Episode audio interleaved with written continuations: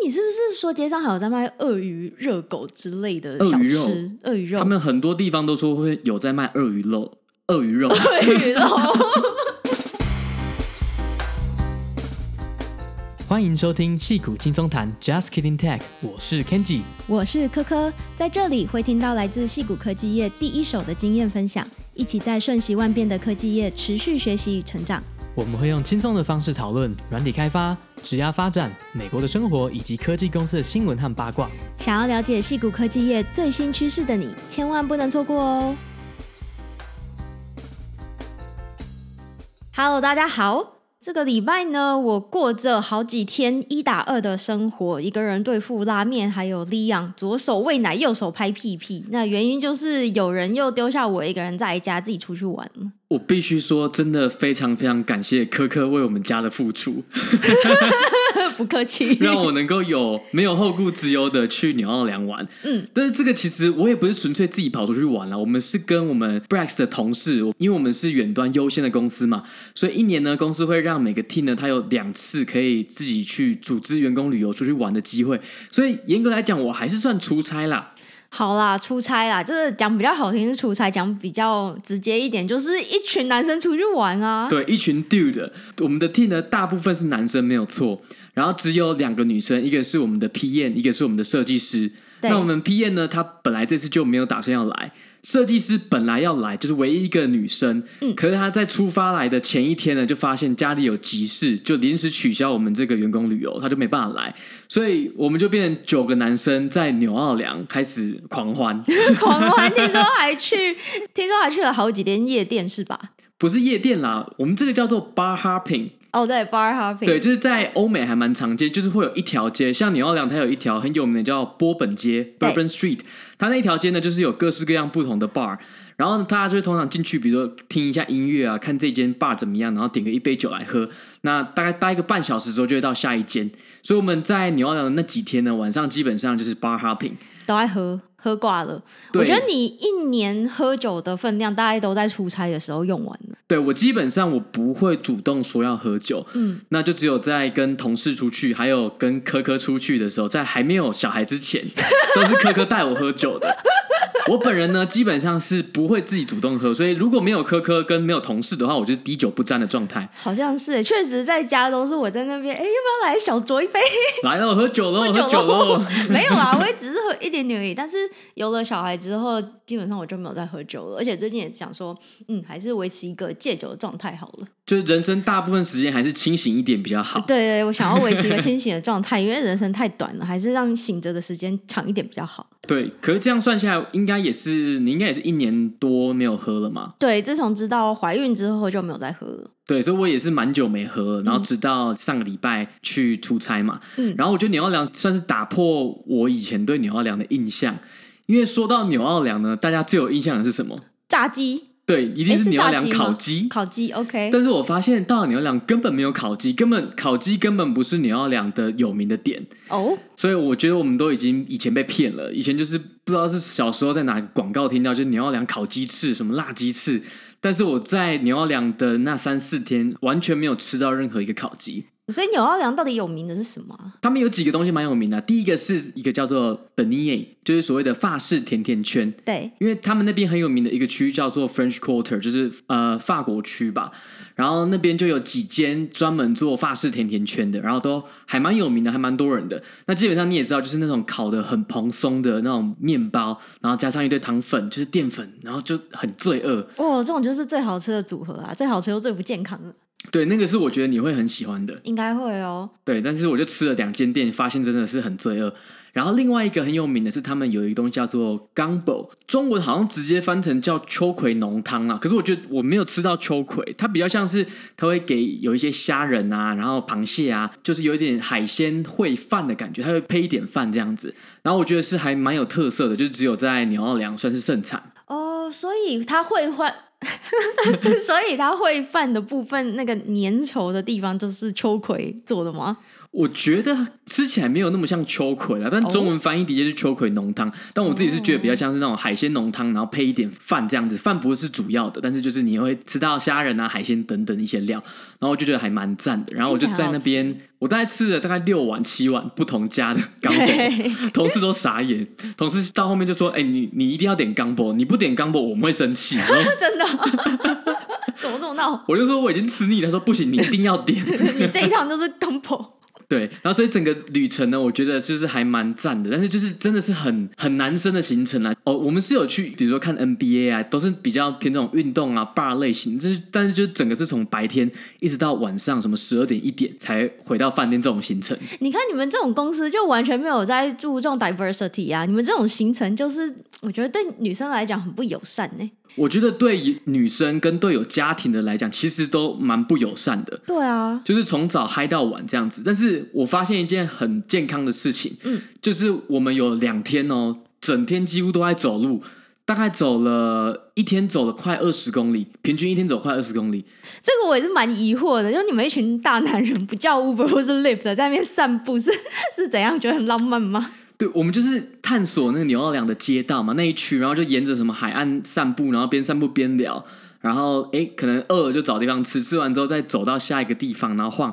然后中间就都有好几次有人提议说，诶，要不要搭 Uber 或 Lift？然后大家就是嗯，我好像可以，但是其实也可以继续走啦。所以就整个旅程就走非常非常的多，所以我蛮意外，我回来之后发现我其实没有变胖。那还不错啊，因为你之前好像出去玩回来之后，大家都会嗯都会胖这样。对，但这次就还不错，算是我觉得纽奥良算是跟我们以前去的其他城市比较不一样，因为这也算是我第一次去嘛。对。然后我觉得像比如说东岸、西岸的城市啊，比如说纽约啊，然后西雅图啊，或者是湾区，其实这种岸边的城市其实都还蛮像的。然后，但是纽奥良我觉得它就是一个很不太一样的风格，它在美国的南边嘛。然后它的可能整个文化上又跟东西岸不太一样，因为他们那边就是等于是比较不戴口罩的啦。就比较是 red states、嗯、这种概念，然后像我的同事来，他们都是美国人，他们也说哇，这是很像在国外，就整个氛围其实跟东西岸这这整个文化、啊、整个感觉氛围都不太一样。哦，就连他们自己也这样子讲，他们是不是蛮多人也是第一次去纽奥良？对，大部分的人都是第一次去纽奥良，因为像我们 offsite 的地点就是大家投票决定的嘛，所以其实大部分人会想要去都还没去过的地方。没错，一定要的。然后我真的觉得这一次算是一个还蛮好的，就凝聚祖上士气的一个旅游了。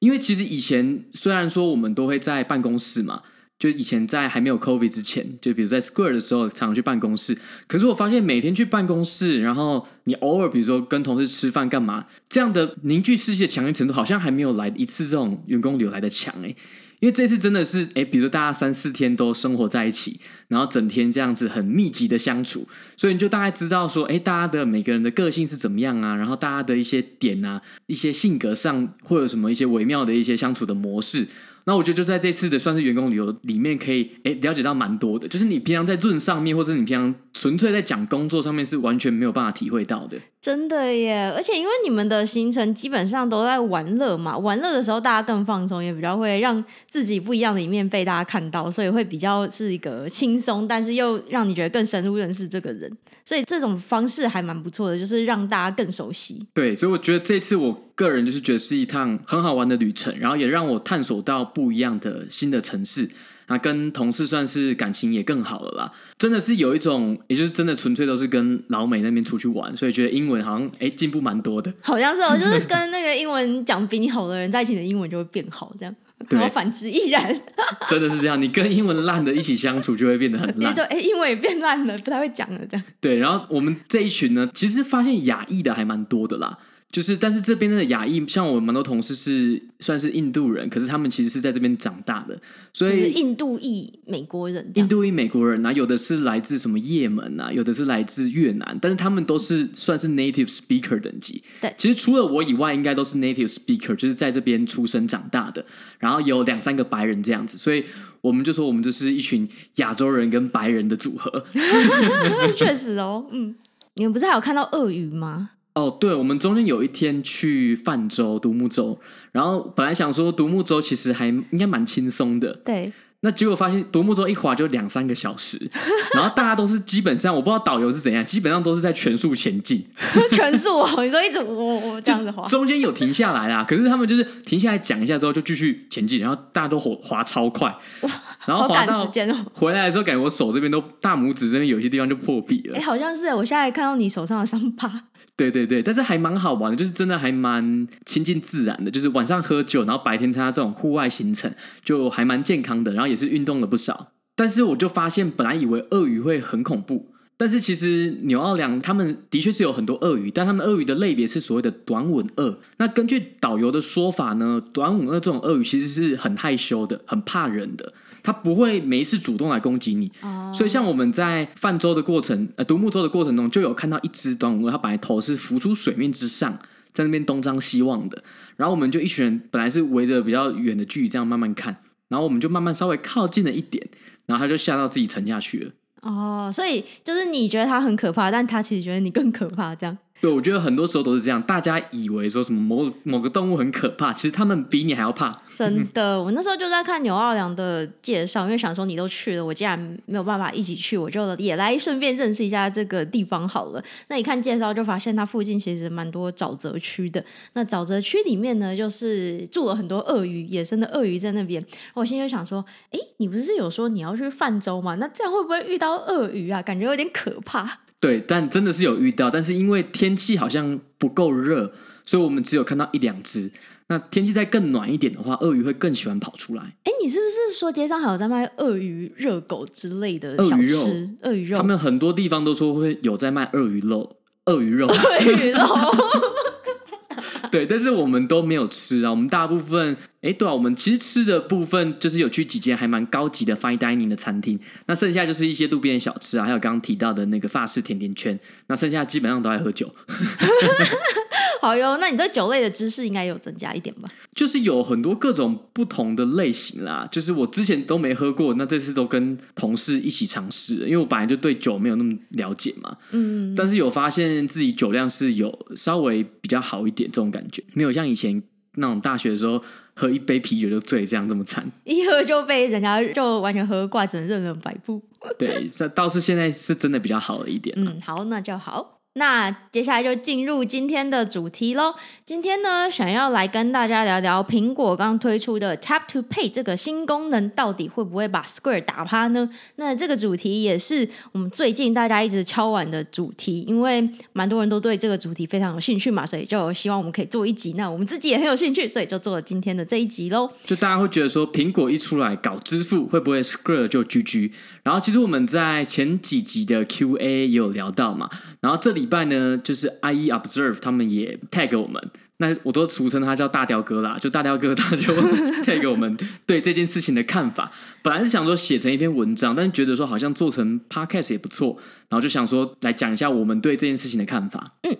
好，首先呢是前几天苹果正式宣布了，在今年晚一点的时候呢，即将推出一个支付相关的新功能，叫做 Tap to Pay。那这个新功能最大的卖点，应该就是它可以把 iPhone 变成一个收款机，就是。你只要有 iPhone，有了这个新的 Tap to Pay 功能，就可以接受别人的付款了。那它这个功能主要是应用手机上的 NFC 晶片，就是进场通讯的功能来做的，所以它就不需要再外接一个硬体来做收款机的部分。那这就是蛮大的一个卖点。所以听到这边，大家直觉就会联想到。诶，那这样子，Square 是不是就要 GG 了？因为 Square 就是在做 POS 系统起家的嘛，尤其是最一开始的产品是一个小小的方块，可以接在 iPhone 手机上面，只要插上这个装置，就可以让商家直接收款。那苹果这个功能一出来，是不是 Square 就不行了？对，这是大家在一开始的印象啦。因为毕竟 Square 一开始给人的印象就是说，你只要诶插上这个小小的方块读卡机，你就可以在 iPhone 上接受支付。但是其实现在大部分的商家已经不是用这样的方式付款了，他们大部分还是会有自己专用的 POS 机台。没错，那这个我们接下来会有更深入的讨论。那目前这个功能呢，虽然说今年会推出，但是原则上还是只有在美国啦，所以美国以外的地方就还要再等等看之后会不会也可以用这样。那有了这个功能，就可以让 iPhone 接受各类型的无线感应支付啦。那包括像是 Apple Pay 啊、Google Pay 或是信用卡卡晶片的感应，或者是千账卡等等，其实都可以直接使用了。另外很大的亮点呢，是 Apple 也宣布会跟 Stripe 还有 Shopify 合作。那其实这两家公司都算是金融支付业界蛮大的龙头的商家。虽然他们负责的整个金融支付系统里面的区块不太一样，但终究是形成了这样子一个蛮强的一个策略联盟。他们其实这两间公司 Stripe 跟 Shopify。都算是 Square 的直接竞争对手啦。对，那因为 Stripe 一开始是做网络 API 起家嘛，那他们是后来也有想踏足做这种实体支付相关的。那 Square 是相反，Square 是本来做实体支付，然后后来想要做线上支付，所以在这一块是有跟 Stripe 竞争。然后 Shopify 呢，他们其实是加拿大的一间公司，那他们主要做的是这种线上电商的网站。就是帮电商做出很多网站，然后他们其实跟 Stripe 也有很强的策略的联盟的关系啊，所以 Shopify 跟 Stripe 他们本来就关系还蛮密切的，然后这次再加上 Apple，所以他们这三个我觉得这样组起来算是一个诶还蛮强大的联盟。黄金三角吗？对，那实际上这边的运作方式呢，Apple 的角色比较像是说，诶我开通这个硬体的功能，我让 iPhone 呢可以利用。NFC 这样的进场通讯功能来接受付款嘛，来接受那个另外一只 iPhone 的付款。对，那背后呢其实是用到 Stripe 他们的 API，然后除了这个以外呢，必须你要想商家在使用的时候，他不可能直接自己去套这些 API，所以必须要有一个额外的 POS 的 App。那这个 POS App 呢，现在就是由 Shopify 来做的，所以也就是说，Apple 它没有要做全套啦，它就是负责比较底层的部分。然后后面的支付的 API 用 Stripe 的，然后应用层 App 端呢，就是交由 Shopify 来合作。那目前呢，他们说他们也会提供这些 API 给其他的厂商，所以以后呢，如果有其他竞争对手，比如说跟 Stripe 竞争的，或是跟 Shopify 竞争的，也可以来使用 Apple 的提供的 SDK 来做这样的整合。那实际上呢，他们的使用情境呢，我觉得还是要跟大家先讲一下啦。就因为毕竟是 iPhone 嘛，所以其实他们目前的使用情境呢是说，哎，商家呢你会直接在 App 里面，比如说输入你要收多少钱，好，比如说你今天科科来消费，你买了一些东西，然后总共二十块钱，然后商家就直接在 App 里面 key in 这种二十块钱这样子，这时候呢顾客就直接付款，他不会写一些 memo 之类的吗，想说买了什么东西。目前呢，我看他们的声明稿。是说他们觉得隐私是很重要的事情，OK，所以目前呢，他是不晓得品相的，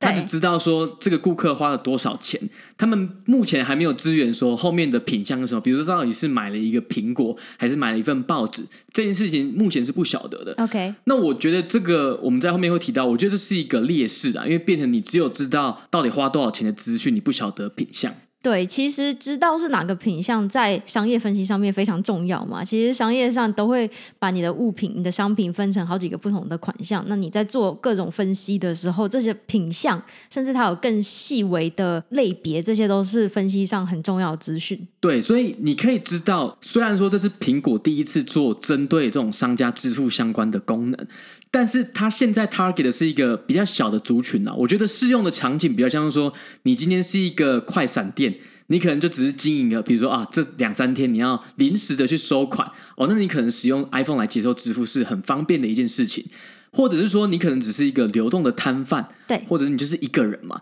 但是我觉得只有针对这种中小型的商家，或者是这种短期的商家，使用 iPhone 来支付才会比较合理。那如果真正要比较做长期经营的，或是你有好几个不同的员工、好几个不同的分店的话，苹果目前这样的策略其实是不会影响到那些比较中大型的商家的。对，所以其实它现在的使用情境还是会比较符合 Square 早期最早期那个小小的产品的那个使用情境嘛，就是一个呃，比如说流动摊贩或者是短期使用，我可能只是要去某个地方摆摊两三天，就比如说我今天可能周末想要当个艺术家之类的，我就去一个地方摆摊卖我的艺术作品，那这种情境可能就会比较适用。没错。那其实这个 Tap to Pay 的技术呢，说起来也不是 Apple 自己开发的，它的技术其实是来自一家叫做 MobiWave 的公司。那这间公司它从创立以来就是一直 focus 在如何利用 NFC 的技术。让手机都可以直接收款。那它是在二零二零的八月被苹果用一亿美金并购，所以现在就是已经是苹果旗下的公司了。那在这边呢，就有一件很有趣的事情，我们又再次看到了只要是苹果做的，大家就会说是致敬之前的作品，或者是一种呃 reinvent。那如果其他公司可能就会被说是成抄袭。那其实这个 Tap to Pay 这个功能呢，Samsung 早在二零一九年，它其实就也有跟 MobiWave 这家公司合作，也有推出基本上就是一样的功能啦，就是可以在 Samsung 的手机上面。利用这个 Tap to Pay 的功能来让商家收款，那其实这个这样算起来，就是两年多前 Samsung 就已经使用了。我记得那时候它还是特地跟着这个功能，也是推出了一款手机是专门给商家使用的，上面还有什么那种呃呼呼叫机、对讲机的功能等等。我觉得就是酷酷，就是只要是 Apple 做的，就是一个很大的新闻的亮点，然后大家就会开始关注。我觉得这就跟 AirTag 一样啊，Samsung 早就做出 AirTag 的概念了，对，已经在卖了，但是是 Apple 把它发扬光大。对，就是就是如果没有 Apple 的新闻之外，我们好像都不知道 Samsung 有做这个事情。所以我觉得就是话语霸权啊，就是一样的事情，你如果是 Apple 做，大家就会很关注，然后的确就会让更多人知道，哎，有这个新的功能，有这个新的技术，然后就会更想要使用。所以我觉得 Apple 在业界真的是无可避免的，他们的话语霸权非常的强，这个品牌魅力还是非常大啊。嗯，对。那大家听到这里，大家也知道说苹果目前这个 Tap to Pay 可以支援哪些功能了嘛？所以接下来就想要讲说，到底为什么我认为其实这个对 Square 的影响其实不大啦。对，但是虽然你这样子讲，但消息一出，Square 的股价还是有跌吧，算是小跌吗？三 percent 之类的。但是我觉得 FinTech 在过去几个月其实大家都跌了，嗯，很惨。所以我觉得已经是很惨了，所以好像也没有因为这件事情再更惨，就是已经够惨了。对，对，那其实有几个原因呢，就是其实无线感应支付呢，只是支付方式的其中一种嘛。对，据估计呢，其实大概有百分之五十一 percent 的美国人是有在使用无线感应支付的。那这个比例其实一定会随着时间慢慢往上啦，因为像我自己本身，如果能够用无线支付，我当然也是用无线支付嘛。对，我也是，毕竟方便不少啊，其实。对，然后尤其是现在 COVID 的关系，没错。虽然说我觉得在美国 COVID 好像已经等于要结束了一样，已经没有人在讲说到底确诊数有多少了，大家已经大部分的人已经回归正常的生活了。对，哎，但我觉得大家的卫生观念真的有进步，就你现在去商店里面，基本上都可以看到。酒精消毒，那大家也会蛮多人在使用，就是尽量不要接触到表面，或是一定要那些推车之类的都要好好的消毒过。对，所以我觉得这也是为什么让无线支付在过去一两年的确那个比例是有变高的。对，那我觉得未来也会持续变高，但是它毕竟还是只是支付的其中一个方式，你还有需要支援，比如说刷卡或是插卡这两种类型的支付方法。那如果你你的商家你如果只有支援无限支付的话，那可能真的只有部分的人可以付款。我那天看到一个新闻是，台湾现在好像很流行的是扫码支付，扫 QR code，这个又是一个我其实个人没有使用过的一种支付方式。所以其实，在支付来讲。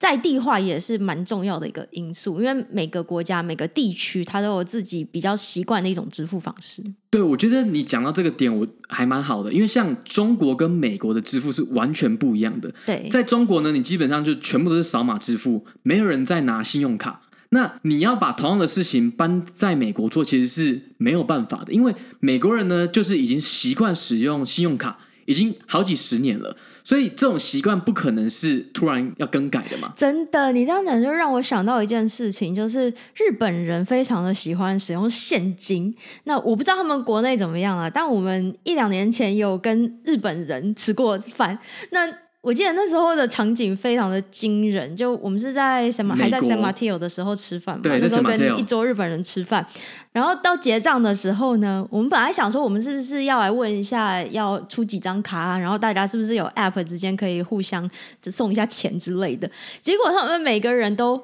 开始拿出现金或者是支票簿。我觉得我当时是震惊了，怎么还有人拿支票簿，然后写支票给别人？就是现金就算了，支票簿是怎么回事？我真的是不懂。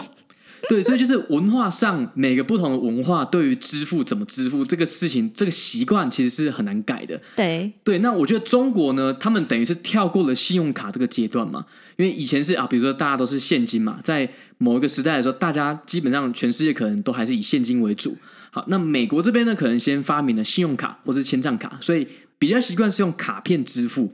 但是中国呢，就直接跳过卡片这个阶段，全部都是手机的数位扫扫码支付嘛。对所以也就是说，其实这样的方式还是会跟在地风土民情有关啦。所以如果在美国的话，你要接受支付，结果你只有无线支付的话，其实会少掉很多潜在的客户啦。对，所以就变成这些想要收款的这些商家都会尽可能的提供各种不同的支付方式。对，那这边还有一个有趣的小尝试啊，就是说，其实像刷卡，就是刷那种磁条卡，它其实是最不安全的。所以这个也会影响到说，到时候如果有诈骗的话，责任归属是谁？所以比如说，假设有一个商家好了，他其实可以接受插卡，可是他却让客户刷卡。对，就是他让客户选择一个刷卡磁条卡是比较不安全的方式。如果这时候有诈骗发生的话，其实这个责任归属是要在商家身上的。对，说哎，明明同样一张卡，他可以刷也可以插，结果你选择让他用刷的，而不是插卡，因为插卡比较安全。这时候的责任归属就会在商家身上。可是如果他今天比如说是插卡好了。嗯，然后这时候后面发现，哎，这个卡后来被盗刷了或干嘛的，这责任就在发卡银行身上了。所以这些事情对于一般消费者如我们来说，平常不会去注意到，我们可能觉得都没有差别嘛。但是其实对商家来讲，这种责任归属就非常重要，因为就会直接影响到到底是谁要来做这个赔偿。所以你刚刚讲的这些规定，诶，应该不是只是用美国吧？但我记得是。像是呃发卡的机构或者是发卡的联盟，他们其实都会蛮明文的写在他们的规定里面。我其实没有读过啦，我不确定啦，我不确定有没有在写在他们的规定里面。但是如果今天是比如说你使用 Apple Pay 的话。就责任的归属就变成是 Apple 了，对，就是它就变成是说，哦，原来是插卡的话是发卡银行要负责嘛，嗯，但是这些卡片呢都会跟 Apple 合作，所以可以把这些卡片加到 Apple Pay 或是 Google Pay 里面。那这时候如果背后的付款出现了问题的话，责任归属就会变成是 Apple 或是 Google 身上。嗯，是的。那另外一个对 Square 影响可能不大的原因呢，就是你刚刚有稍微提到过了，就是它的使用情境，这个 Tap to Pay 的使用情境，其实。有它适用的限定范围，就并不是说所有的商店或所有类型的商家都非常适用 Tap to Pay。刚刚讲这种 Tap to Pay 的方式比较适合，比如说流动型的摊贩，或者是你短期去某个地方摆摊两三天之类的。但是对于想要长期经营的店家来说，像是咖啡店啊、有店面的餐厅，他们就还是会需要。另外有外接的硬体来作为他们的收款机，那我想这个我们自己想一想，我们平常的购物经验也非常的合理嘛。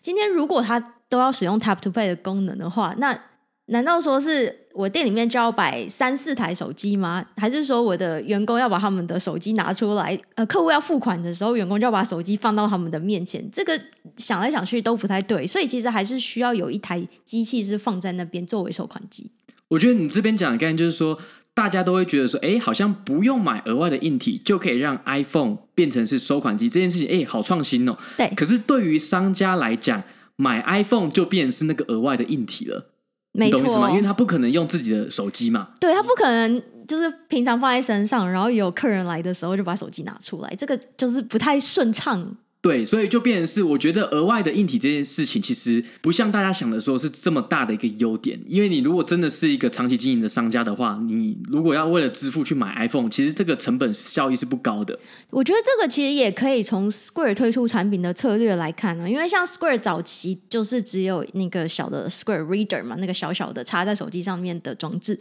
但是。Square Register 就是那个摆在桌上的像收音机一样很酷炫的机器，其实是在那之后才开发出来的。那我想这也说明了 Square 也是看到，其实还是有这样子的一个需求存在，才会再花更多的力气去开发这样一款不同的商品嘛。对，因为一开始其实是从商家给的 feedback，所以才会推出 Square Register。因为在那之前呢，我们是用 iPhone 或者是 iPad，iPad 会我们会搭配另外一个 iPad Stand，就可以让白色的。对，是白色的，可以让 iPad 变成可以收款的机器嘛？那大家都会有一个 feedback，就是说其实 iPad 呢会比较好一点，但是它还是不是一个专业收款的机器。对，那商家就会觉得说，我希望有一个东西，就是它就是只是专门 for payment 的用途，它没有办法做其他的事情，它就专门是一个 POS 机台。这样会显得比较专业，然后他们就不会说不会发生一些情况，说比如说 iPad 被拿去玩，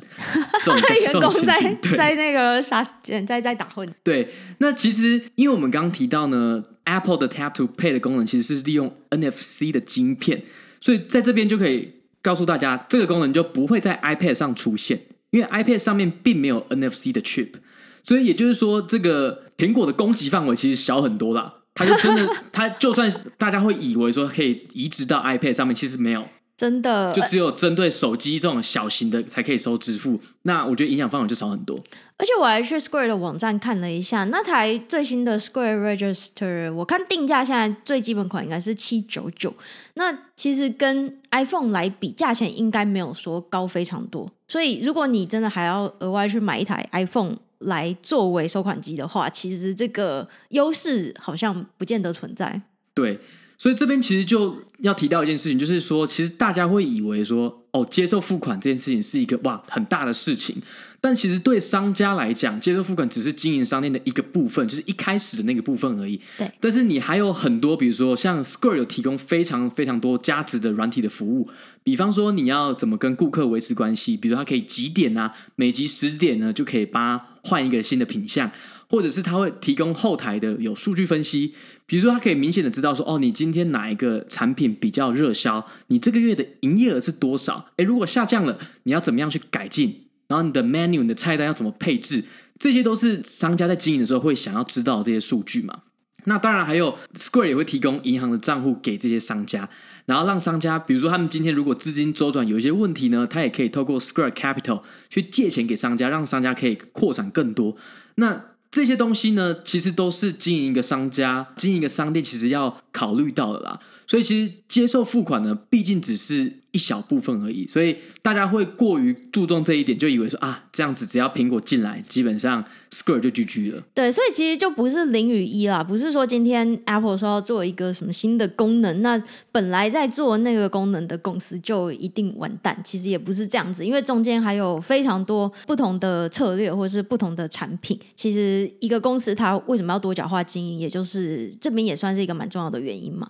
对，然后另外呢，其实 Square 除了你刚刚提到的 Square Register 以外呢，Square Register 是一个比较大的荧幕嘛，就是给面向顾客有一个小荧幕，然后面向店员有一个比较大的荧幕，对，然后他们可以接受付款。那的确有一些商家呢，它的营运的类型比较不一样，它的付款方式并不是说哦，顾客到一个定点付款，而是比如说服务生呢会把一个付款机放到那个顾客的桌上，在顾客那边直接收款嘛，对，那。的确，这种方式你可能想说，哎，那我其实用 iPhone 就可以了嘛。但是 Square 有提供另外一个服务，叫做 Square Terminal，就是另外一个比较小的支付，跟一般的手机差不多大小。可是它有另外一个功能，就比如说它有印表机，它就是你刷完卡，你的收据就可以印出来嘛。嗯嗯。那所以这也是一个其实大家会常忽略，就是说你 iPhone 如果你这样付的话，那如果顾客要收据的话，没有收据怎么办？对，现在大部分人还是会拿实体的收据嘛。虽然说我自己现在习惯是，如果有 email，我可能就说那寄到我的 email，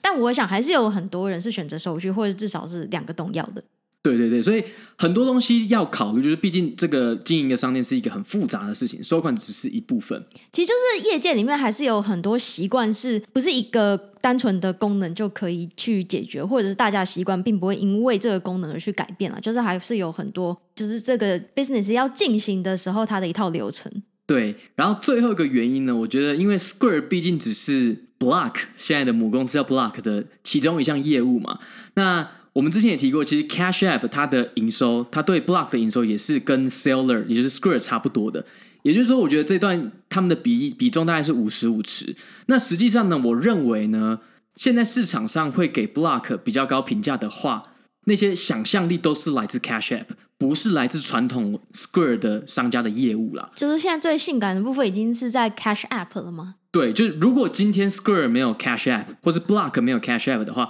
我认为它的估值、它的市值一定是一半以下。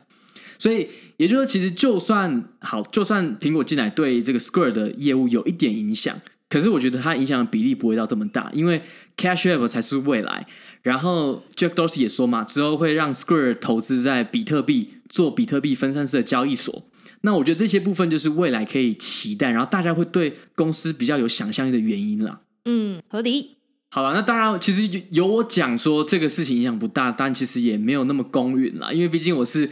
以前在 Square 嘛，所以我当然对 Square 这方面是了解比较多，然后也会比较有信心。对，那看过它的好处跟优势。对，但是必须说，的确，Apple 这样的行为风险还是存在啦，因为这毕竟是 Apple 第一次踏足，比如说商家这个方面的支付嘛，因为之前都是。在一般的消费者，比如说一般消费者可以使用 Apple Pay 啊，或者使用 Apple Card，对，都是针对一般的消费者。那这算是第一次有针对商家然后支付相关的功能出现，所以的确可能在 Square 在这方面可能还是要提防一下。那目前会直接受影响，就是刚刚讲的 Square 呢，其实都会根据 iPhone 每年有新的嘛，会产生新的 iPhone 的读卡机，就是那个小小的方块。对，那我们可以说它即将成为历史了啦，因为如果以后 iPhone 都有这个功能的话，其实 Square 就也不需要有这个读卡机，它可能就直接套用他们的 API 去做 Tap to Pay 的功能了。没错。然后另外一个就是刚刚提到嘛，因为苹果选择是跟 Shopify 去合作这个 POS 的 App，所以如果呢它有一些比较新的功能、比较潮的功能，可能都会优先在 Shopify 的 POS App 上面看到。那在 Square 这方面，可能就是哎，因应他们新的功能再去做追赶，所以可能比较新的功能就会不会在 Square 上面看到。那我觉得这可能也是一个潜在的一个劣势啊。哦，你的意思是说，Apple 如果有一些新的功能推出，它会优先让 Shopify 使用，或者是用 Shopify 作为一个示范的一个 App，所以会变成 Square 就是在一个追赶的地位这样。对，所以你如果一直是老二，你一直拿不到最新的功能的话，那其实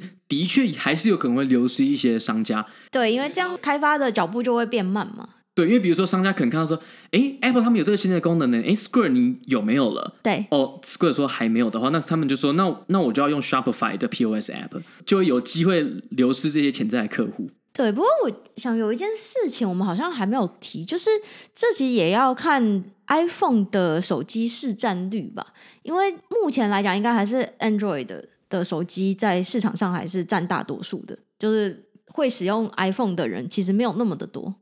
第一个会使用 iPhone 的人没那么多，第二个商家里面要使用 iPhone 的人，可能那个比例算下来就更低了。对对，所以其实整个比例上是没那么高，但是一样就是因为苹果有话语霸权，所以大家会觉得这件事情是很重要的。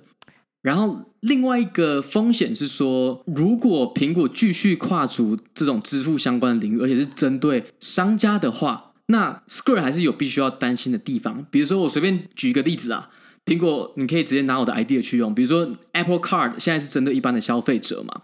那会不会他们可以推出一个给商家的 Apple Card？就毕竟你是商家收款嘛，你使用 iPhone 收款，哎，那我与其有时候你收款可能会等三四天好了，比如你收款之后可能信用卡 processing 可能需要时间，哎，但是如果你商家也同时使用我的 Apple Card 的话，我可以直接让你使用你在里面的余额，直接拿去付款。然后，比如说可以增加更多的 reward，比如说你用我的 Apple Card 商家 Apple Card，你可能去做你公司相关的消费的话，我可以给你更多的回馈之类的。那这个东西就会跟 Square 提供给商家的服务是有更多直接的相关，更多直接的竞争，因为 Square 有在做这一块。所以我觉得风险就是在于说，苹果会不会想要继续做给商家支付领域的这些功能？我想这应该是最大的风险吧，因为苹果这样子的举动就是。从这几年一直在金融支付领域方面有一些新的功能推出，其实应该就是朝着希望可以完善他们自己 Apple iOS 的这种支付的生态系吧。所以这个事情我觉得应该是这几点当中最需要担心的。对，但是搞不好苹果到后面也会觉得说，哎，他觉得这方面的业务反而是吃力不讨好，太难了。因为商家类型其实也有百百种嘛，有分那种中小型的商家，然后跟那种大型的连锁企业。那其实可以赚最多钱的啦，是大型的连锁企业、中大型的商家才是可以他们赚最多的。对，那种比如说摊贩类型啊，其实他们的量就是真的是少，非常非常的多啦。对，所以他们在这方面做的话，比如说像他们提供这个 Tap to Pay 在 iPhone 上的功能呢，其实是对小型商家比较有用。可是小型商家其实是最难赚钱的。不过虽然赚不赚钱还不一定，可是我想这个就跟我们前几集有提到的。像是 Twitter 也可以让用户的 profile 出现 NFT 自己购买的 NFT，我觉得是同样的概念。就是虽然说这个东西目前看来可能前景并不是说一定非常的明朗，但是你至少要先让用户看到一个可以被应用的地方，这样子他们才可以继续的在这个领域不断的发展。所以我想这个也算是苹果一个继续在金融支付领域想要切入的角度吧，就是从这个地方开始，然后再慢慢拓展到其他领域。确实，这的确是他们有可能就是只是开第一枪而已啦。那后续就是抢市占率嘛。那当然，这可能是一个比如说五年、十年的计划。因为我们前面也提到，我觉得像无线支付，像我自己个人能使用就是能使用无线支付。那但是大部分的美国人呢，其实还没有嘛。所以就是看这个趋势，可能五年、十年之后，可能搞不好百分之九十的人全部都使用无线支付。对，那可能我们刚刚前面提到的对个人影响不大的那些点，可能就已经不适用了。嗯嗯，是的。好啦，所以我觉得还蛮期待继续看下去的啦。那我当然是希望说，Block 继续硬起来。毕竟对前公司还是有一些感情吧。对对对，就是当然除了感情之外，还有股票的诱因在。是。好哟，那今天这集就先到这边，希望大家还喜欢今天的内容。好，我们下周见，拜拜，拜拜。